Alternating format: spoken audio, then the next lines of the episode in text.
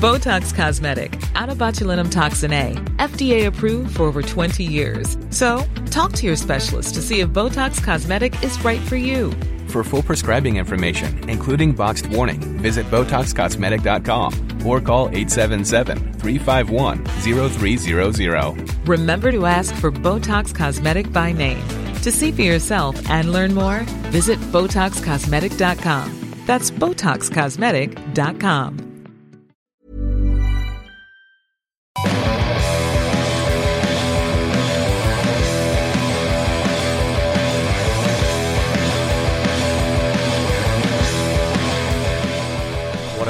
about that then, eh? Safe with one game still to play. I'm Stephen Goldsmith, and I've got some guests with me here on the Wise Men Say podcast tonight to talk about that carnival of football we witnessed last night. And it was a carnival, it felt like one anyway. What about that last night, Gareth? Quickly, because we're still the intro part. Good. Good. That's a good summation, I suppose, right? Tom Lynn and Gary Foster are here with us as well. Two quiet and unopinionated blokes, I would say. Um, Gary, you're a bit of a good luck charm for us lately on here. You were just saying before the mics come on. Yeah, uh, the last couple of times I've been on, uh, everything we've talked about has been very positive, which is it's always nice. It's, have to start it's booking you. unusual, but it's it's always nice when that happens. I have to start booking you in every week. then. Tom, bit of a mixed bag for you, I think, isn't it? Coming on here results wise. Yeah, I mean, um, I think the last time I was on, we, you know, we didn't really know where we were. Um, you know, the last few weeks have just been amazing beyond, I think, anybody's sort of wildest dreams. Really, not not just the fact that we've picked the points up, but the way we've played against, you know, some some decent opposition as well. Um, obviously, started with the Man City game and gone on from there. You know, you know, as the cliche goes, if somebody said you need to win at Chelsea and Old Trafford and you know try and pick something up at uh, at the Etihad, it was it was almost an impossible dream, and it's you know it's a dream that's come true. Hmm, remarkable, Gary, isn't it? We're thinking back even as recently as the Everton game, where we played all right. Probably the first time we played all right since Wembley, and we thought, you know, that's more like the performance is better. The performance is all right, but it came a little bit too late. That's what it felt like. I, I've got to be honest. I, I'll hold my hands up. With, I, I'm over the moon to be wrong, but uh, after the whole game, I thought that was it. I, I really thought that was good night. God bless, really. I think the Norwich one for me, and then Spurs, West Ham, those three. When Gus sort of lost it with the three, the three Yeah. centre half thing. But uh, Gareth, do, do you think like, I mean, we've had a few escapes and near misses over the years, haven't we? Do, do you think this? It's almost like sort of feeling similar to winning promotion in a way because we're winning every week, so we're like riding on a wave of euphoria. you know, like normally in a relegation battle, you're successful because you're rely, relying on other teams to be crap, really, Mm. basically, for want of a better word. Like when Newcastle went down that time, that was it was quite sweet, but we didn't even win that game, did we? And you know what I mean? This got more of a like a promotion charge feel to it, hasn't Mm. it? Well, I think we have relied on the other teams being crap. Well, Norwich have done same Norwich have done us yeah. a big favour, haven't they? I mean, Norwich One won point since they beat yeah, us, yeah. Yeah, and you know, I mean, Swansea, have, oh, sorry, uh, Cardiff have won a game, and I think you know, Fulham won a game or something, and but they just it's a bad league, really, isn't it? At the bottom, and uh, it's if you can string one run of four wins in a row together, probably at some point in the season, that'll be enough to keep you up. I mean, you look, West Ham did it.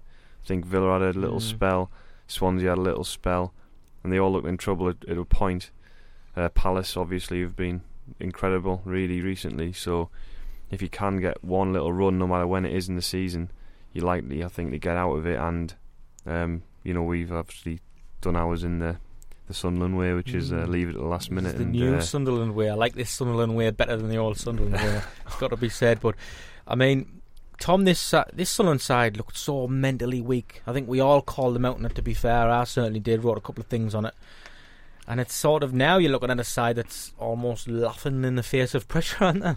Yeah, the, the the whole situation's very strange because um, you know there's been changes in, in in personnel who not too long ago was seen as a, a, a sort of major part of the team. For you know, for example, Ki um, isn't involved anymore. Probably our best pure footballer um, in, in terms of his, his sort of comfort on the ball and the way he moves it around. But to be honest, we, we haven't missed him, and you've had the other end of the scale where you've had Lee Cattermole has been absolutely uh, incredible the last few weeks. I think if you had to pick one player out, um, for me it would be him. I mean, it, it has been a team effort, but Cattermole's been superb. I mean, the last two or three games he's been spraying sort of 40, 50 yard passes around as well. You know, in the past you've always seen him as this sort of aggressive, combative type player, which he is, but he's shown that he's got a lot more to his game. then you've had other situations, the likes of Larson and Colback, um, who you, to me, over the course of the season, you've sort of been watching them one week and they've, they've done very well, and then you watch them, you know, seven days later and they're totally anonymous. Whereas in this this recent run, they've been doing it week in, week out. Mm. Um, Larson in particular now, you know, you've got some of these harshest critics saying, well, maybe we should think about giving him a contract. You know, whether that happens or not, I, I don't really know. Mhm. But there's, you know, Vergini, first three or four games, he just looked so lackadaisical and out of touch with the, the, the, the pace and tenacity of English football that he, he probably would have gone down in most people's worst Mm. ever Sunderland 11. The last few games, people have sort of been saying, well, you know, he- he's added something to the team, that you know, something that, that Phil Bardsley, again, despite his aggression and stuff, didn't give us. He's, a, you Mm. know, he looks a really good footballer. Just a lot of things have come together all at once. Yeah, more on Vergini in a moment. Just staying with the midfield thing there, Gary. I mentioned post Man United about this midfield trio. Now, while people, you know, like um, the centre halves and Connor Wickham have been rightly getting plaudits, I, I thought it was important to mention those three in midfield because Tom's just mentioned the inconsist- inconsistency levels there. We call it the revolving door scenario where a midfielder comes in, looks great for a game, and then plays rubbish for a game. And it's not just inconsistency because, you know, the variation's been so vast, and it's important that we acknowledge in the last four games or so that that's been a that's been a heartbeat really of the, the transformation, hasn't it? It has. Connor uh, Wickham's the obvious one, but it's important to mention the three midfielders. It has, but I think also you- you've got to mention the fact that he, he hasn't really tinkered with the side as much. He's, he's, he's, the lads have done a job; they've been rewarded, and they've But- done a job But these midfielders have made that decision for him easy as Yeah. well, haven't yeah, but I, you know, when you're getting results like that, you, you, there's always a temptation to sort of, oh right, new game, big challenge, maybe bring in fresh legs because they ran themselves into the ground last week. Thankfully, he hasn't done that. They've rewarded him, and he's rewarded them by keeping them in the team, which I think it's been absolutely excellent. the role Lee Cattermole's playing is a bit interesting, Gareth, isn't it? Because he's changed a little bit, hasn't he? Um, the fullbacks aren't sort of playing like wingers like they were initially when he came. They are more like fullbacks now, I think. Yeah. And Lee Cattermole isn't quite as as deep as maybe Bridcut was and trying to orchestrate play from deep. He's, he's, he's, he's I mean, we know that he drives the side forward anyway, but it's, it's he's tinkered with it a little bit, hasn't he? And it's it's it's looking better. Yeah, I think the the possession football thing still exists, but it's it's um we're definitely more sort of progressive in it. You know, um, we get the ball forward a lot faster, um, and and Cattermole's been instrumental in that. I think in in he's you know, it's talked about before the switch that he the the ball wide. Um, he's good at that, like you mentioned, Tom before. Um, and you know Larson's played his part and and Colback's played his part, but I think like we touched on Cattermole, I thought last night in the first half he was just unbelievable, um, fantastic, and I, I, think mean the I- stand ovation said it all. Didn't Yeah. it? I've not seen. I don't think I've seen a, pl- a crowd react to a player going off like that. For I a think you'd. time. I think you'd have to ask Cattermole yourself, and he'd probably be the only one to tell you. But I, don't- I, I do wonder whether the Bridcut coming in to help the situation in terms of It's bound to have, Le- isn't it? Lee's not- Yeah. Lee. When Brid came in, Lee wasn't first choice anymore. and It, you know, and wasn't in the comfort zone. It's not. He wasn't sort of first name on the on the team sheet anymore. And I think that spurred him on to bigger and better things. And I think we've seen the benefit of that on the pitch. Yeah, I think we've also we've done away with that that, that sort of um, system where they had a player, which was Cattermole for a few games. You know, the, the situation against Aston Villa on New Year's Mm. Day, where he gave really the ball do. away. Yeah, that's what I'm saying. Yeah. And then and then Bridcut came in and, and took over that role. That role just doesn't exist in the current the current setup, and I Mm. think we're actually better for it. I think sometimes the the back four almost felt obliged to give it to that player, you know, Mhm. whoever he was. Um, and I think we're playing it a lot. You know, although we play in possession football, I think the type of football we're playing now is, is a lot more fluent, and I think we're Mhm. better for it. the movement off the ball now is brilliant. Like maybe that deep lying player had an effect on that because, like you say, there's just too much responsibility on him. We'll just give give him the ball, give him the Mm, ball back. yeah. When there's not an option, he's always on.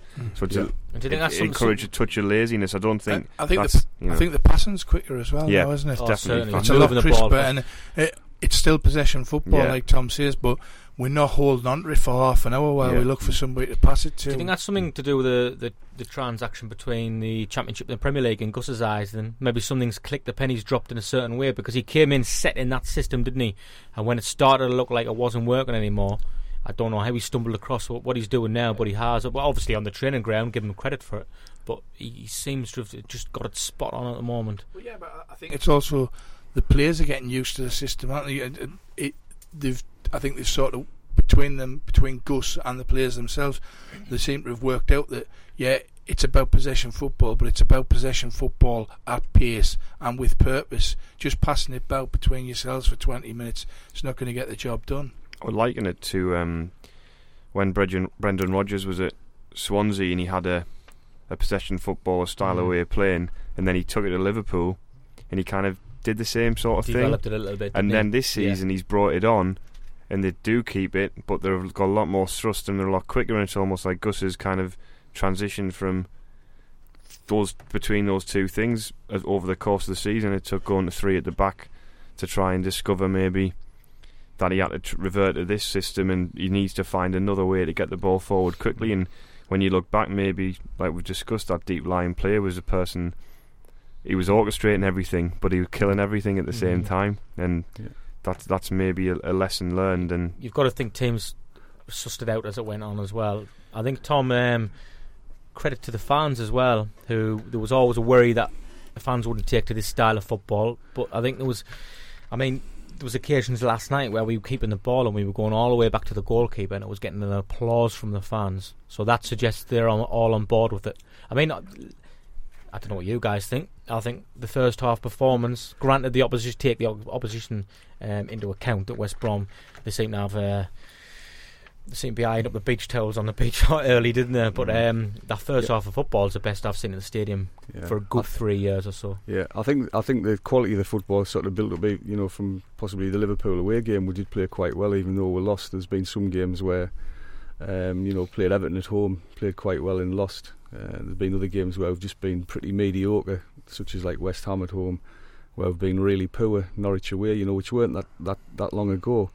But I think now the the, the confidence has come. Um, as I say, I think that not having that one sitting player in front of the back four, this possession football, uh, sort of, it's almost become an obsession with some clubs. And I was reading something from uh, Sean Dyche, Burnley's manager, and you know he was saying that all clubs have sort of been looking to Barcelona um, over the last few years as a sort of you know the pinnacle of like how to play football. But his argument is that you've got to have the players to play that Yeah. style, and that managers at all levels obviously you've got to try and get a team together, playing to the you know in in their in their best style. So you may have a bit of possession football, you may have, have a bit of pace, uh, you may change your system for certain games, but. Uh, Poyet has almost stumbled on this because we went through such a bad patch after the Capital Cup final, um, and then you know you had Ki got injured, so he was out of the team, so he had to try something else with that situation. Then you had Bridcut. Um, I think he got dropped initially because of his form, but then he you know he was away for a couple of games because he he was having personal problems um, with the birth of his you know hi- his young son. So we have almost stumbled on it, but I think in, you know it, it, it's it, we're at the position now where the thing is to take it forward for next season. You know to to really learn some lessons from what's gone wrong this season. Um, and the irony has been that we've played our best football against the better side. So there's there's, there's this psychological scenario to, to come over. So any new players coming in, we, we need them to be able to you know, hopefully, do it week in week out. Well, the last two home games, Gareth, have been against sides in and around us in the table. in us, Yeah, yeah. But 2 0, 4 0, two clean sheets, and we've looked mm. very convincing in both. yeah, yeah. Um, but just going back to the point Thomas made, I, I agree that he has kind of stumbled across it, but at the same time, he only stumbled across it because he was willing to change, and a lot of managers aren't. Mm. So I think he needs to be, you know, eventually. I think when you look back, he came in. We had one point from seven games, and he lost his first game, so one from eight. And since then, he's been searching for the formula, um, and it's brought some really good results. It's brought some really bad results. Um, but in the end, we've got there. He's he has, like you say, stumbled across something. But I think He's done. Don't get me wrong. He's done yeah. fantastically well because he's been fighting fires. You know, from Yeah, from, exactly. the, from the day he came in, he had to inherit. You know, not just the psychological mess that Canio had left the players' minds in, um, but also he had, he's had to work um, with a squad devoid of the majority of the summer signings. You know, he must have been wondering himself. You know, who was this De Fanti guy? What's he brought these players in? That you know they've all been sent out on loan and. You know, hardly any of them made an impact on the on the team. So, yeah, don't get me wrong. I think Poyet's done a fantastic job, and I, I hope that he's going to stay Mm. for for a long time now. Because the one thing this club needs that we've all mentioned is stability, Mm, and I think Poy- again. Poyet has got something. He's definitely got something about him. I think just touching on, just quickly touching on what Gareth said about um, the fact that he's been willing to change. I think one of the biggest criticisms I certainly had of Martin O'Neill was it was this way and it, Yeah. there wasn't a plan B. You know, Gus has tried to keep playing this passing football, passing football, but he's tried three at the back. He's tried to change it around in the middle. He's tried to change it around up top. He's been willing, even while sticking to his, you know, his his principles of passing football, keeping it on the deck. He's been willing to change things around in terms of formation and personnel, and you know, fair play to him. He deserves all the credit he gets for that. I think what was what I noticed, Gary, last night was that we could afford Connor Wickham and Adam Johnson not to have great games, yet the confidence was still flowing through the side. Yeah. Uh, because we, we've we've commented before, haven't we, about how Connor Wickham's his inclusion's been important and it's had knock-on effects all over the field. Now, even though he wasn't, the ball wasn't sticking greatly with him yesterday. It wasn't one of his best games. It didn't it didn't affect anybody's confidence. The midfielders were still looking for that ball. They were still moving forward. Where before they were sort of reluctant to do that Yeah. when the likes of Altidore weren't performing or Fletcher. Yeah, I, and you know, I, well, I think it's winning. Winning games breeds confidence, doesn't it? it I know huge, it sounds it? It's simple, huge. but It it's yeah. you know, we. I think that's another reason why the fans have started to buy into what they're seeing on the pitch in terms of keeping keeping hold of the ball. Mm. If it's working, then then fans are willing to stick with it and and give the guys on the pitch and and the guys who's running the show all the time in the world as long as it's working, as long as they can see something positive coming out of it. And the last few games, it, you know, you couldn't argue what you what you're getting off the club. I think confidence in the back four, Gareth, as well, apparent, isn't it? As a Mm. unit, sort of confidence personified. Really, they look like they've been playing together for five years or so. That back four. I mean, I know O'Shea and Brown have played together a lot, even though they didn't play a lot together Yeah, at and- centre half for Man United. People forget that because they were full, used as fullback a lot. Both I remember Brown was out for a long time at Sunderland, so Yeah. they haven't played together a lot in that respect. but it looks unshakable. The back four. yeah. I, Bra- think, I mean. Brown has been like they've all taken the turns. I think Alonso had a bit of a wobble, He's improved um, but he's defensively. got. defensively. know, he's he's improved clever, in the last few he's- games. I think he's a clever player. Like he knows he's going to get outstripped for pace sometimes, and if that's the case, he just doesn't get tight. He just drops deep, and then you know tries to sort of stand off and, and, and win the ball that way. He doesn't get sucked in and, and caught behind, um, and he hasn't done that um, for a good few weeks. Um, you know, O'Shea, a lot of criticism at the start of the season, but I think he's a little bit of a an unsung hero in, in the last few months. Totally agree with that. I think O'Shea, um, you know, even even during the sort of rough periods, he he never moaned. well, when he Um, got dropped to Tottenham, didn't he? So do you think that's Mm. done him some good? Yeah, but I don't think. I think John hasn't hid. Do you know what I mean? It would have been easy to sort of say medals on the table and uh, look what I did at Man United, and I'm not putting up with this. But he hasn't. He's, he's come out. He's fought. He's got his rewards from that. We've se- seen how good he's been the last few games and what have you. But he, even when talking to the press, he hasn't said no thanks. I don't want to. He's come out. I know he's a skipper and he, it's expected of him, but they don't always do that. He's come out. He's never tried to hide. mm. He's never tried to make any apologies or point the finger elsewhere or it's not down to me or anything like that. And I think he deserves a lot of plaudits for that as well. Yeah, I think he's he's quite a quite a modest lad in relation to you know where he's come from, what he's achieved in his career, both you know at Man United and internationally. Um, he's just one of those footballers that a lot of people, for whatever reason, don't rate, don't give enough credit to. But he's he's made a great career for himself, and I think he's he's been um, really instrumental in, in what we've done, you know, throughout this season. Really, You don't play regularly in multiple championship winning teams and Champions League winning sides No. if you're not very good No. and you, you don't you're not rated. And plenty of players have gone into Man United and, Yeah. who have been highly rated and found it very difficult. yeah, He was there for a very long time and was very successful. And you know, like he's had bad spells, especially at the beginning of this season. He had an absolute nightmare. Um, but he's come back from that, and I think Vergini as well, going out right back. Um, He's a, he's a far better right. In my opinion, he's a far better right back than he is a centre half. He um he he looks like he's Well, playing. there's it, the improvement from him every game as but he, well. look, he isn't looks like now when I watch, I was kind of watching him like he looks like he's a, a player playing like the level he's playing at's now below him. Now he's at right back. It's bizarre. Like you know when you watch like a pre-season Mm. game or something like that, and someone just says, "Oh, I'm going to go out and just you know tick tick over for 25 minutes, get Mm. some minutes under my belt." Yeah. He looks like he's that like he's so relaxed and casual, and he's just His timing and the ta- tackle Yeah. last night was Intel- was, was in- remarkable, wasn't intelligent. it? Perfect. um, again does what we're talking about with Alonso earlier. He drops off, um, doesn't get caught in behind, um, doesn't lunge in anymore. He's he's obviously an intelligent player, distributes the ball well, and I think it was such a shame he uh, didn't take that chance because that would have been I think that would have brought the roof It's off like if he'd Car- scored. Carter on esque. I know, I know. Person from When the he right got back position. you know the, what I same, was the same corner as it would have been the same corner and the same goal as well. I well. was just thinking like when you. Uh, like when he had it, I just thought just pass it because he's a good passer. I just thought just pass it into the corner. He didn't have to lace it, Mm. That- but uh, That's the difference for me as well. I think Tom's already said it, but Bardsley's 100% there. But the amount of times he cuts inside and tries this mm. worldie, yeah, and it, it mm. very rarely comes up. And that, mm. that's one of my biggest criticisms of Gardner as well. When you know when the pressure's on and you're looking for something, to, they very rarely try and just clip the ball through or try and find a pass. They try and do this, you know, this absolutely wonder strike, and it, it very rarely comes Yeah. up. But Vergini, clever on the ball, goes forward, very rarely wasted. And alright, he might not be a blood and thunder guy like uh, Bardsley is going into the tackle, but like you say, his his tackling last night was fantastic. doesn't doesn't but his, his to, does he? distribution as well, and, and his calm head on the ball, and Mm. it looks like he's somebody that's not, especially going forward, he's not fierce on the ball. He doesn't. It's not hot potato. It's not what do I do now? What I, there's no like getting forward and having a nosebleed because he's that far up. You know what I mean? And that's even more impressive. Like Tom was saying, he had a mare. Like when he started, he had a, a bad game against Tottenham, a bad game against Liverpool, really, and and one didn't have a great game against Arsenal either. Yeah.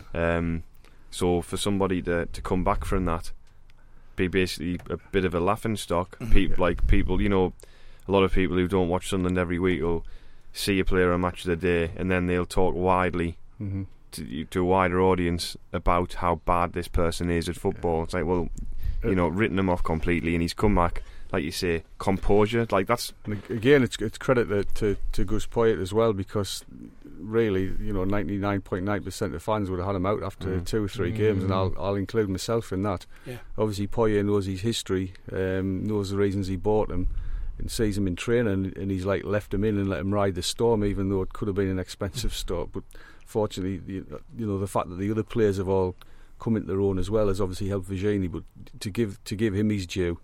It probably would have been easy for him to, to Yeah. basically ask to. He was that bad in his first Mm. few games. You could almost imagine asking to be dropped and, and, and left out for a while. You know. I, I quite like. I did quite like the look of him, but he had those three terrible Mhm, games. mhm. Um, Arsenal away was Arsenal was the was the real bad one. Um, and yeah, um, Look, look, look, looking at him now, I'm I'm, I'm almost prepared to give uh, Scocco the benefit of the doubt as well because you know that he's he got criticised give for him his three. You just think for give his him, t- January give him time, and we give. So yeah, maybe he just needs to something. adapt as well. I think- spoke to a fair few people about Scocco, Mm. and they've all said, a few people when we signed him said they watched a lot of it saying great signing, great player, um, and then a lot of people, you know, speak to who've been on the podcast and stuff like that. I'll say when Scott was brought up, they'll say training supposed to be excellent, Mhm. um, and a lot of people, I think three three of the guys who've who've had on the pod who work in the media have all said from what Mhm. they've heard.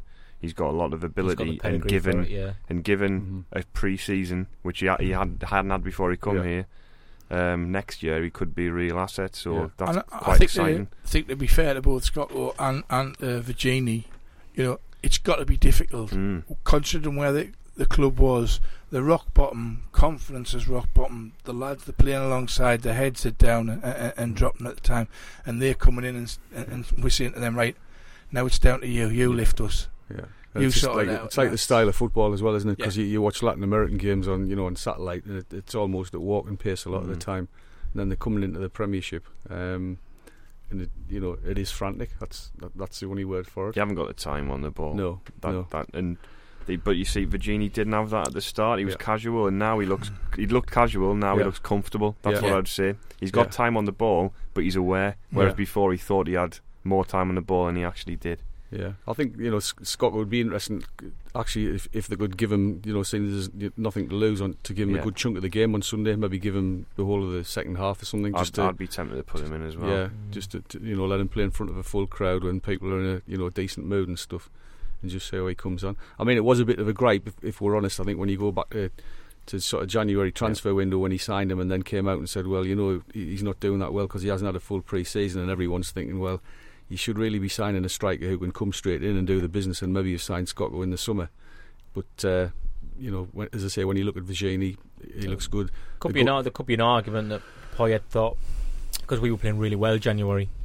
Um, so there could be an argument Poyet thought we were on that much of an upwards trajectory. Mhm. He maybe could afford these players a little time. Of course, then we hit a bad run of form. Right. I'm Mhm. going to ask. I'm going to ask what you think about the Swansea game specifically when we come back.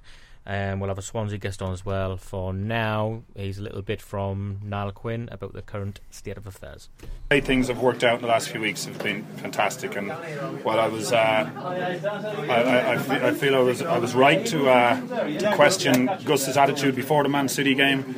Uh, that aside, uh, call that a speed wobble or whatever you want on his on his part, but he's been terrific, and uh, to get his players to to respond and to come out over the last few weeks has just been exceptional. I think he's. Um, he, he, he came in, he was more than a breath of fresh air. Yeah. He came in and I know there'll be structures that we're starting to put in place there under Paolo Di Canio that, that he'll be at odds with, and there'll be different things behind the scenes, but that's that's for another day. Yeah. That's for the end of the season. I hope now that they can just get this last point.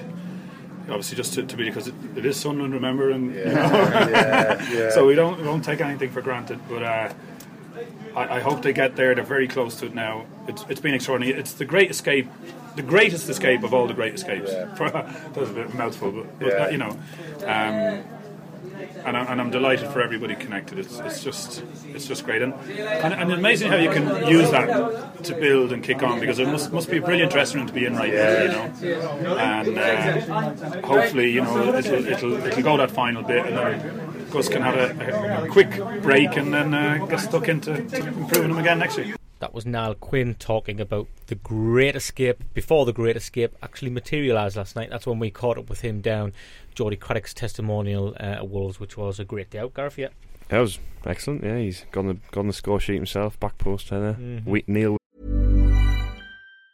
If you thought the only way to get a more defined jawline with natural looking results was through surgery, think again. Juvederm Volux XC is a non surgical injectable gel filler that improves moderate to severe loss of jawline definition and can help you achieve natural looking results with little downtime. Even better, this improved definition lasts up to one year with optimal treatment. No maintenance required. Improve jawline definition for a smooth, sculpted look with Juvederm Volux XC. For important safety information and to find a licensed specialist, visit juvederm.com. That's J U V E D E R M.com. Not for people with severe allergic reactions, allergies to lidocaine, or the proteins used in Juvederm. Common side effects include injection site redness, swelling, pain, tenderness, firmness, lumps, bumps, bruising, discoloration, or itching. There's a risk of unintentional injection into a blood vessel, which can cause vision abnormalities, blindness, stroke, temporary scabs, or scarring. Talk to a licensed specialist to find out if it's right for you. Ryan Reynolds here from Mint Mobile. With the price of just about everything going up during inflation, we thought we'd bring our prices down. So to help us, we brought in a reverse auctioneer, which is apparently a thing. Mint Mobile unlimited premium wireless. Ready to get 30, 30, bit to get 30, bit to get 20, 20, 20, bit to get 20, 20, bit to get 15, 15, 15, 15 just 15 bucks a month. So, Give it a try at mintmobile.com slash switch. $45 up front for three months plus taxes and fees. Promo rate for new customers for limited time. Unlimited more than 40 gigabytes per month. Slows. Full terms at mintmobile.com. right. You were like cross. a diving head, we kind of fell over Yeah, and fell into he it, headed it he, and fell over. And took himself, Yeah. withdrew himself immediately as if his work was done. It was like watching Altidore. He headed it and fell over, but it didn't go in. Right, okay. Uh, Matt Harrison joins us on the line now. He's from the Jackcast, which is a Swansea podcast. I suppose the name's self explanatory, really. Unless it was a podcast made in appreciation of Jack Colback. Which, Yeah. which That would be after his unusual. last- Player, after but his- we haven't gone that far. Yeah, after his, he, he deserves one after his last few performances. Um, Matt, new new manager confirmed. Well, obviously Gary Monk getting it on a permanent basis. Happy with that?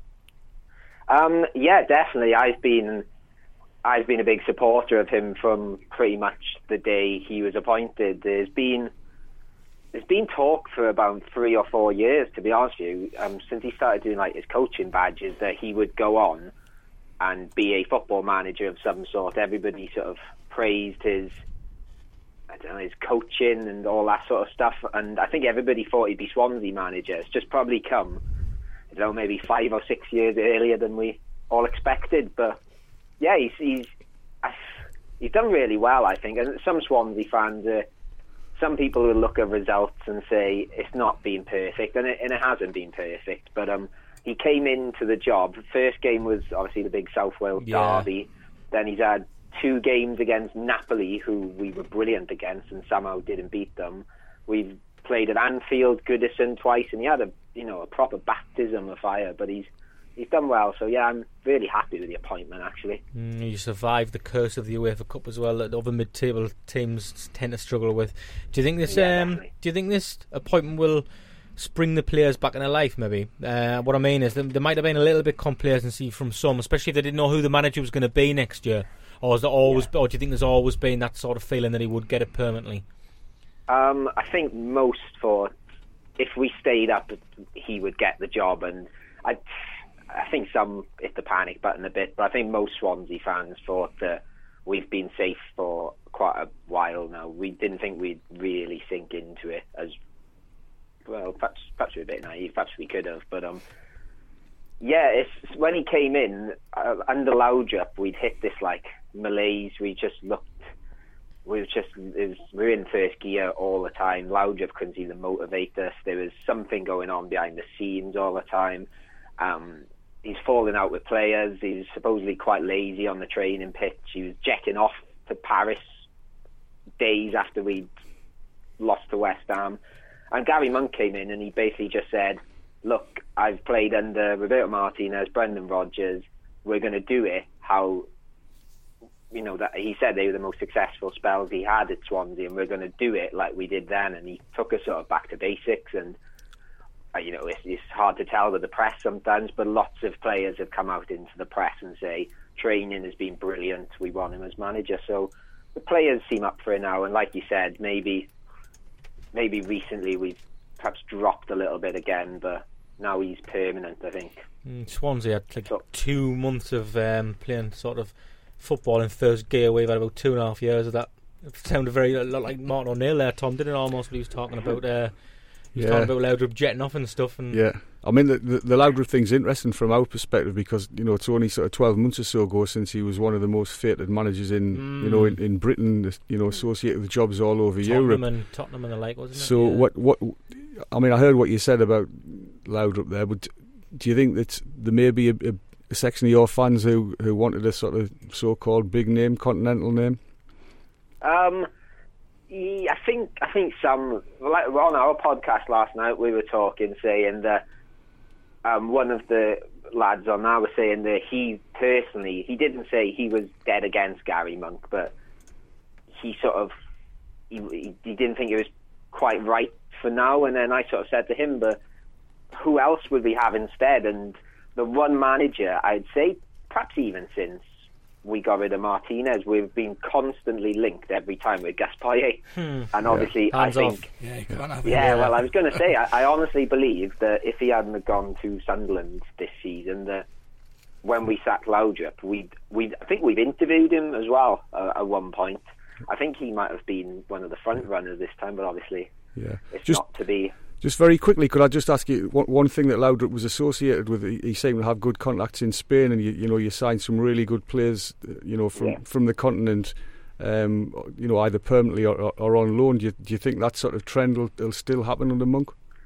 Oh, that's the, that's the one that's one thing I'm a bit concerned about. To be honest with you, um, we don't really know what sort of contacts he has. To be honest with you, because obviously we haven't seen him work in a transfer window, and he's been a player for us for ten years. We, he's not really done that much coaching with us either. Um, so yeah, that's the one. It's a bit of a grey area with Monk. I really don't know what to expect, but you know, I, I don't think it's just um, Laudrup that had them contact. So we we've had scouts out in Spain since Martinez. Martinez obviously brought the first wave of Spaniards over with people like Rangel and well, he's the only one left now. We had a lot of that played in the football league with us that did a good job and moved on. And so yeah, perhaps we've lost that sort of that attractiveness of oh, you can play for like the great Michael Laudrup, but.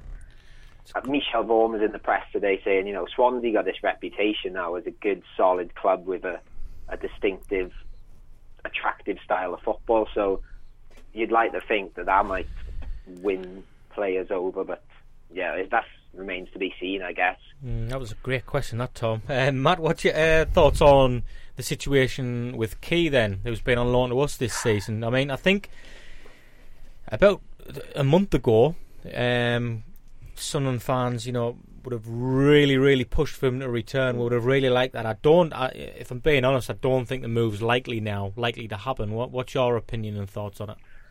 Um, well, actually, I asked um, Gareth when he was on our podcast last night about that, and he said something similar to what you just said. Um, um, personally, I'll, I'll tell you now, I can see it here uh, on my radiator. There's a Ki Sung Young T-shirt which I bought for four pound in the club shop last summer before he went to you, and it's got yeah. So I'm quite a big fan of his. I thought he was a good, you know, typical Swansea footballer. I thought he's, I thought he's actually one of the things we were lacking. He could play.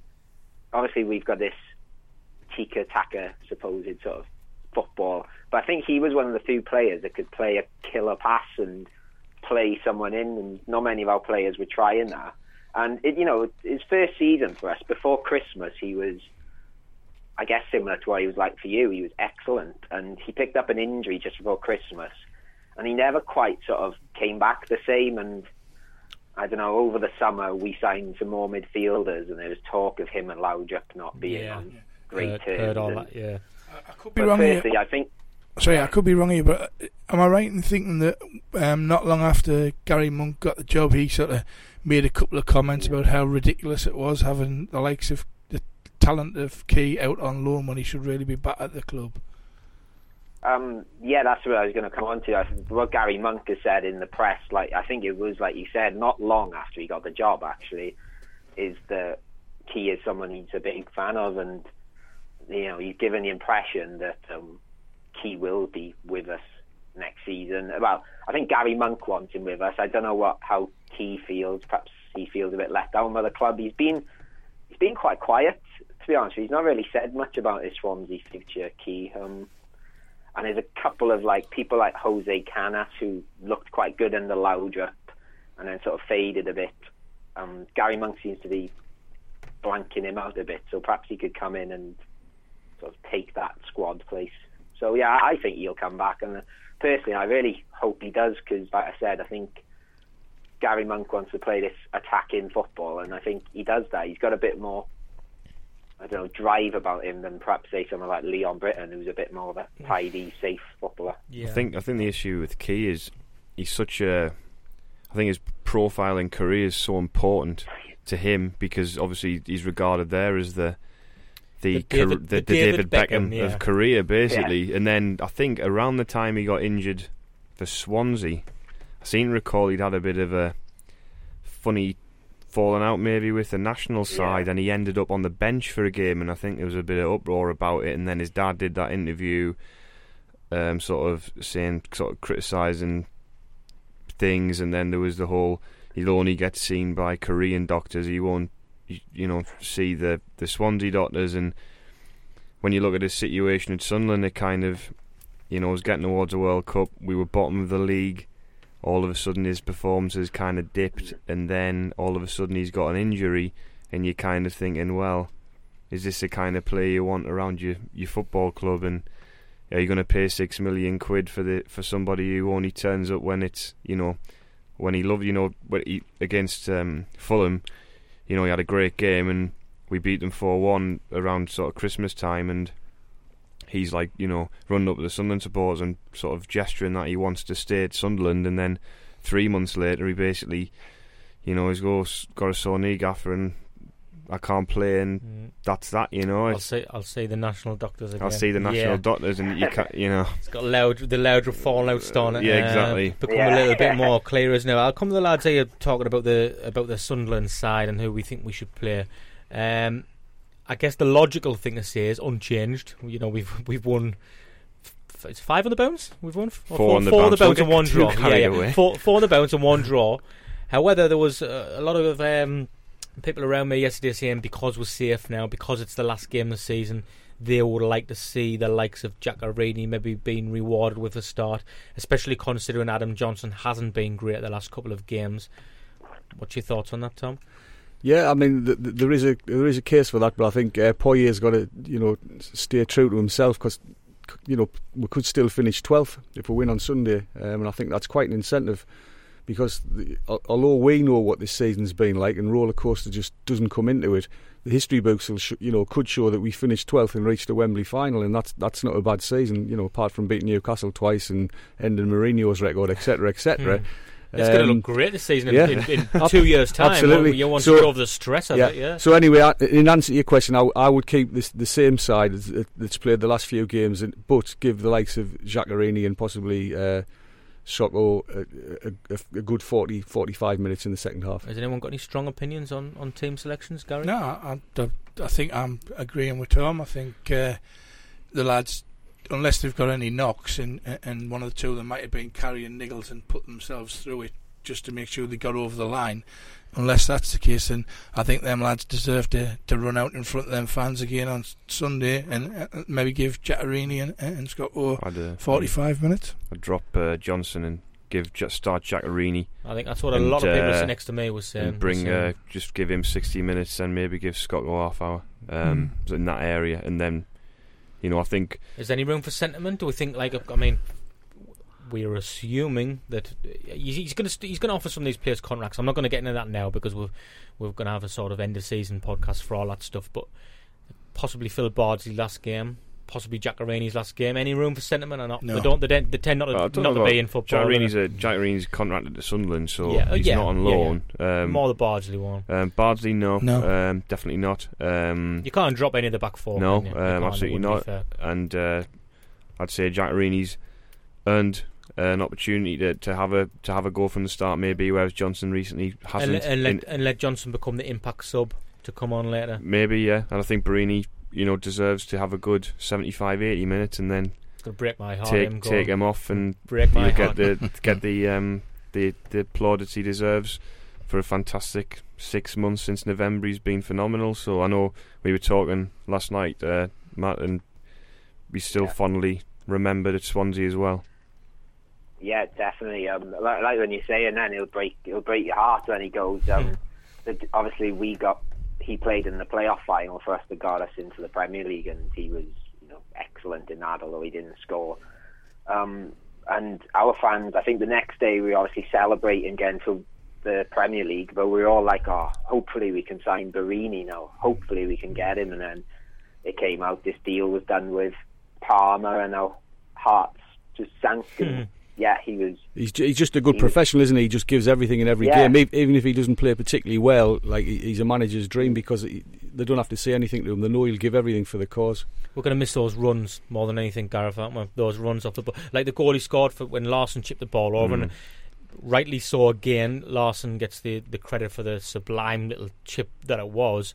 But the run, he spotted the run from Borini. It was similar to the one he scored Mm. against Southampton when Johnson crossed the ball and he made that run from Mm. left. Now, people are saying if he leaves, Giaccherini could do that role next season, but it, yeah, that's that's going to be a big miss. That It is. that's Uh, very that instinctive little run. He times it perfectly. yeah, it was a great goal as well. The the, the goal against he scored last night or, or against Just- West Bromwich Albion. Just quickly, does anybody think we've got any chance? Of signing Yeah. Borini. How much money have we got to spend? That's Mm. the issue. If we've only got thirty million quid to spend at the, the top end, if you're going to, sp- it's going to cost you eleven million quid to buy ju- yeah, it just my opinion is that possibly Liverpool are going to have Champions League money um, burning the pockets, you know, and they may go out and and is he going to want to? But they need a squad for the Champions League, and they, Mm. they've got one. Then he's in well. it. They I mentioned some of our fans have suggested that No, you keep your hands off. I'll stop you right there. You right there. All right. What, what, what I will ask you though, Jack. uh, what I will ask you is to, to go through the side you think it's likely to play for Swansea on Sunday. Um, well, we were talking last night. We we don't know whether he's going to chuck some youngsters in, but I guess the most obvious side he's going to go with will be Vorm in goals. Um, Davis left back, probably Amat centre back again. He's sort of come in for Chico past few weeks, and Chico's been really dodgy recently. But Recently? not been too much better. well, to be honest with you, I, I'm quite a big fan of Chico. I still think there's a, a brilliant defender in there, but he just he, he's just mental. He's just absolutely mental. Um, He reminds me. Who was it? Who was who was that? Who went to Bolton again from Real Madrid? Um, Ivan Campo. yeah, that's that's who Ivan he Campo, reminds me. He's a bit erratic like that, isn't he? Yeah, he is. He's a good. He's a really. I, he's a bit like um, David Luiz actually, where I think he'd make a good midfielder, Chico as well. He's Well, really good on the ball. wasn't he it? just, Moved to midfield, yeah. I just think sometimes he thinks he's better than he actually is, and takes too long and then lets someone else take the ball off him. And right back, we don't really, we're not sure about because Rangel's injured, and we've played Taylor there once or twice, but Tiendalli played last week, who's absolutely shocking. So hopefully he won't play, and we'll play Taylor. Um, Leon and Jonjo in the middle, and then probably Pablo Dyer and Wayne Routledge behind Big Wilf. That's probably what we'll get, the usual. Right. Um, people. Yeah, sorry, it was just because last night we were talking and we were talking about the possibility of maybe some youngsters being given opportunity. And I was saying, well, there isn't really. I mean, there's El Hadji Ba, who, you know, is somebody who might get a, a bit of a run out at some point because he was on the bench last night. Um, but we obviously got on to talking about Duncan Watmore. So, do you want to do you want to do you want to uh, tell tell me what tell all the Sunderland supporters what you told me about Duncan Watmore because you seem very excitable when we started discussing. yeah, I, I basically I didn't. Even, it sort of just came to me in the middle of the podcast. I sort of forgot he was at Sunderland, but um, I was saying to Gareth last night. I do a bit of I do a bit lot of ground hopping, and through that I've ended up doing scouting for a unnamed football league team. And I went to watch Altrincham last year, and I'd heard his name crop up a bit, and I thought I'll go have a look at him. And it was 90 minutes of just just pure joy. He was absolutely incredible. I've never seen anyone like him in non-league football before or since. And I, like I said, like I said to Gareth last night, he looks like a really sort of awkward, scruffy ginger Messi. And when I saw him play, anyway, but um, yeah, I was I just phoned the chief scout of this team and just said, honestly, I said I can't believe how good he was, and the chief scout went to watch him and said, yeah, he's going to the Premier League. He is, and What's it just and by, bypass the club you you were you were connected with then? Yes. Well, yeah, they, they're quite low down the pyramid, we'll say.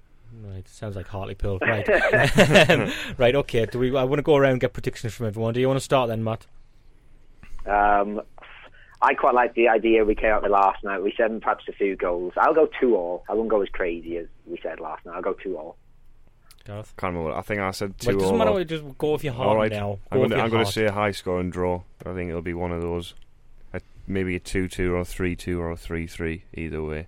Doesn't I don't really care to be honest at this stage. Ah, t- we want to finish. We want to As long finish as it's a- twelfth. yes, the it's a more good- money you yeah, get yeah, now, yeah, finishing yeah. the higher up. And It'd be nice to finish it above and as many yeah, teams as we waste in the summer. can. Yeah, yeah.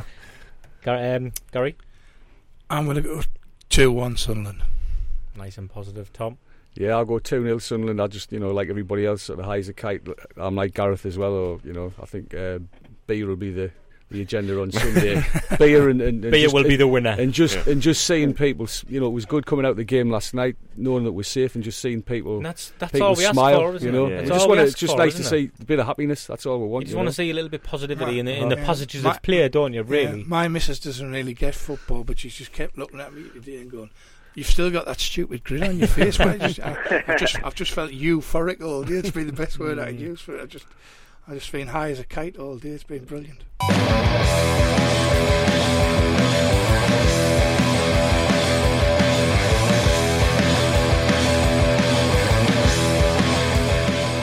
Question of the week time, as always, we finish on, and more tickets to give away. Uh, people will be probably more happy about that now because we're playing well, all the glory hunters and that. Um, two tickets for the game on Sunday against Swansea. I will hand it over to Gareth Barker. Yeah. So, question of the week was um, basically if you could uh, buy a, a present for Gus, what would it be and and why? Um, maybe a bit premature because we weren't safe at the time when I set the question, but uh, confidence, yeah, it was, like and, the uh, players, like the players' confidence. Aye, so yeah, so now we don't look as silly as we we Transfers possibly could have. So, the first answer from Anthony Thurkel. Um, I'd buy him a superhero costume because he is a superhero. T- technically, I don't know if that works. Benji said uh, a snood with his initials GP on it. What? You mean he's already got one like that? God, he's hard to buy for. Graham Rooney, Lionel Messi, David Conlon said that as well. Um, Ben said he'd buy him his, buy his son Diego for next season, and then he'd his missus would move up, and everything would be cush forever. Uh, Dino said uh, I'd buy him a huge toothbrush so he can brush his gleaming, beautiful teeth. Uh, Ryan Kelly, a wizard's hat because he's been magical for us. Um, Sam said a snood without GP on it. Um, David Boyle said um, some bait from Borneo's and a few pints of stones in the Willow Pond. Uh, Craig Clark, Vergini, um, he clearly loves him, and I do too. Uh, Martin Nixon, um, I would get that Miracles Do Happen banner framed and give it to Gus on Sunday. Uh, Dawson Pies said a shelf for him to put all his snoods, more snood based uh, comedy there. I think a rack would be more appropriate than a shelf, Yeah. something with, with hangers. Um, Richard James Purden, a pair of sandals, all that walking on water will ruin his dress shoes. Um, Claire Howard, do you know her? Name rings a bell. Yeah. Um, a Bourbon Street tape to fist pump to. What? what what's that? You could not remember Bourbon, Bourbon Street, Bourbon Street, like Bourbon the rave disco from back in the day in Sunderland. Oh right, okay, one of them Chava things. Yeah. Right, okay. You you you not around in that sector before you came to. Like I wasn't uh, one of those. I wasn't a scratter. Ah, I was Uh, more a Q club man. I wasn't there. uh, Ross Robson, uh, Cristiano Ronaldo, because he's the next best thing if we do lose Borini. Uh, Darren Holland, a Toblerone. Um, I suggested. Um, I asked him which kind of Toblerone. He said a large Toblerone. Um, but yeah, I think um, Gus after that uh, Spurs game was on his way to Dundee in the bare feet, partridge-esque. So I guess a Toblerone's probably appropriate. Um, Adam Rossiter said the house next door, love thy neighbour and all that. Uh, Chief Wiggum said uh, I'd give him every penny left over from my student loan after rent. Uh, he won't see this, so it's fine, right? Well, we'll could contact the club. Uh, Matt Anderson, uh, get us a new contract for Quinny after he rolled back the years with a quality diving header. He's he's saying it's a diving header, Yeah, so very debatable. a falling one. header. Yeah. a Um, crumbling It was header. like Brian Deane when he knocked that header down for uh, Stephen Elliott and scored against Ipswich. he had a very good contribution, that Brian Deane. Well, he had a contribution. I it thought was, he was very positive the last few games. Yeah, it was all well, didn't he? Um, Tommy Boyd said give him a DVD the first five games of the season. That should give him a chuckle. Uh, John Oliver said uh, a new Sunderland tankard because he's never going to have to buy a drink in Sunderland again. Uh, GSDFTM04 said a contract extension, double maxing an hour last if need be. um, I don't know if you saw um, Altidore on Twitter last night. I did, yeah. Uh, which was Very pretty. amusing, It, it was fair play to him. It was quite funny. So, um, Michael Graham, he got well. Some of these people can't win. So, um, a man hug don't mean just your normal hug. I mean a hold on for dear life, te- tear in the eye, borderline physical assault. Don't know if that's a present. um, Connor Smith said, uh, appropriate. I don't know what a yeah. Connor Smith said uh, cherry bonbons. I don't know if he's got a something. Maybe he knows something we don't. And uh, James O'Brien finally, I'd buy him those wooden beams that Dad's had in the back in the day for the back of his uh, for the for the seat aboard the Gus bus. I didn't read that one out very well, so I, I quite like that one. I've ruined it. so sorry, James, but that's it. Right. Any any spring to mind for anybody? My my my personal favourite. It's a bit, bit. It's not really funny or anything, but my personal favourite was the uh, the the sign with uh, miracles do happen. That was the one I thought. That was my well. favourite as well. Yeah, because it did look pretty ridiculous when we first saw Yeah. it. Even It though I did like the guy who offered his wife and everybody. Yeah, in- yeah, into the yeah. package as well. Well, we, we haven't seen his wife though. you, you mightn't. You never know. Yeah. Jozy Altidore's hacked the studio and possessed. looked- Is she blonde? Yeah, yeah. I'm happy with that. If people are happy with that, well, one. that, I'd highlighted that one as one of my favourites, so it's a winner. So, Martin Nixon, um, you've won two tickets to the um, the match on Sunday. Woo! That's um, Church Street 29 on Twitter. I always mention the Twitter thing now, so you can follow them if you want and enjoy. Say, gives enjoy, one of them tickets. enjoy the eye. You can be friends with them, and uh, yeah, that'll be good. That'll be a good day out. I'm, I'm pleased you didn't read out the one who was offering his wife. There might have been a few people trying to. Yeah, yeah. I I'll could actually. I'll have a go, mate. yeah, yeah, yeah. Josie will be on to him. Follow, Yeah. follow. What's that expression? Picks. Picks. Aye. Oh dear. Well, yeah. Anyway, best of leave that yeah, conversation move on. right there. Best left unsolved. Anybody else got anything to add before I wrap it up? No. No, I've got no No, imagination. No. just like Gary said though. it's You've, you've just heard it, you've heard enough. Sorry. Yeah. No, no. Sorry. Oh, No, he's Oh, you've so- oh. sandbagged him. That was uh, very Kevin Phillips under was, Wilkinson. yeah. Dismissive sort of Yeah. gest, hand gestures there. Hal Wilkinson now in charge I apologise, Tom. I didn't mean. saving I didn't mean a cut in. I didn't mean a cut in there. I don't think he's my mate now. I'm not going to lift home. Right. Okay. Thanks for listening. Uh, thanks to my guests for coming on. Tom Lynn, Gary Foster, Gareth Barker's been here with me as always. We've done it, everybody. We've done it. Now we can sit back and relax. Get your vocal cords ready for Sunday, though. Get behind the lads. Over and out.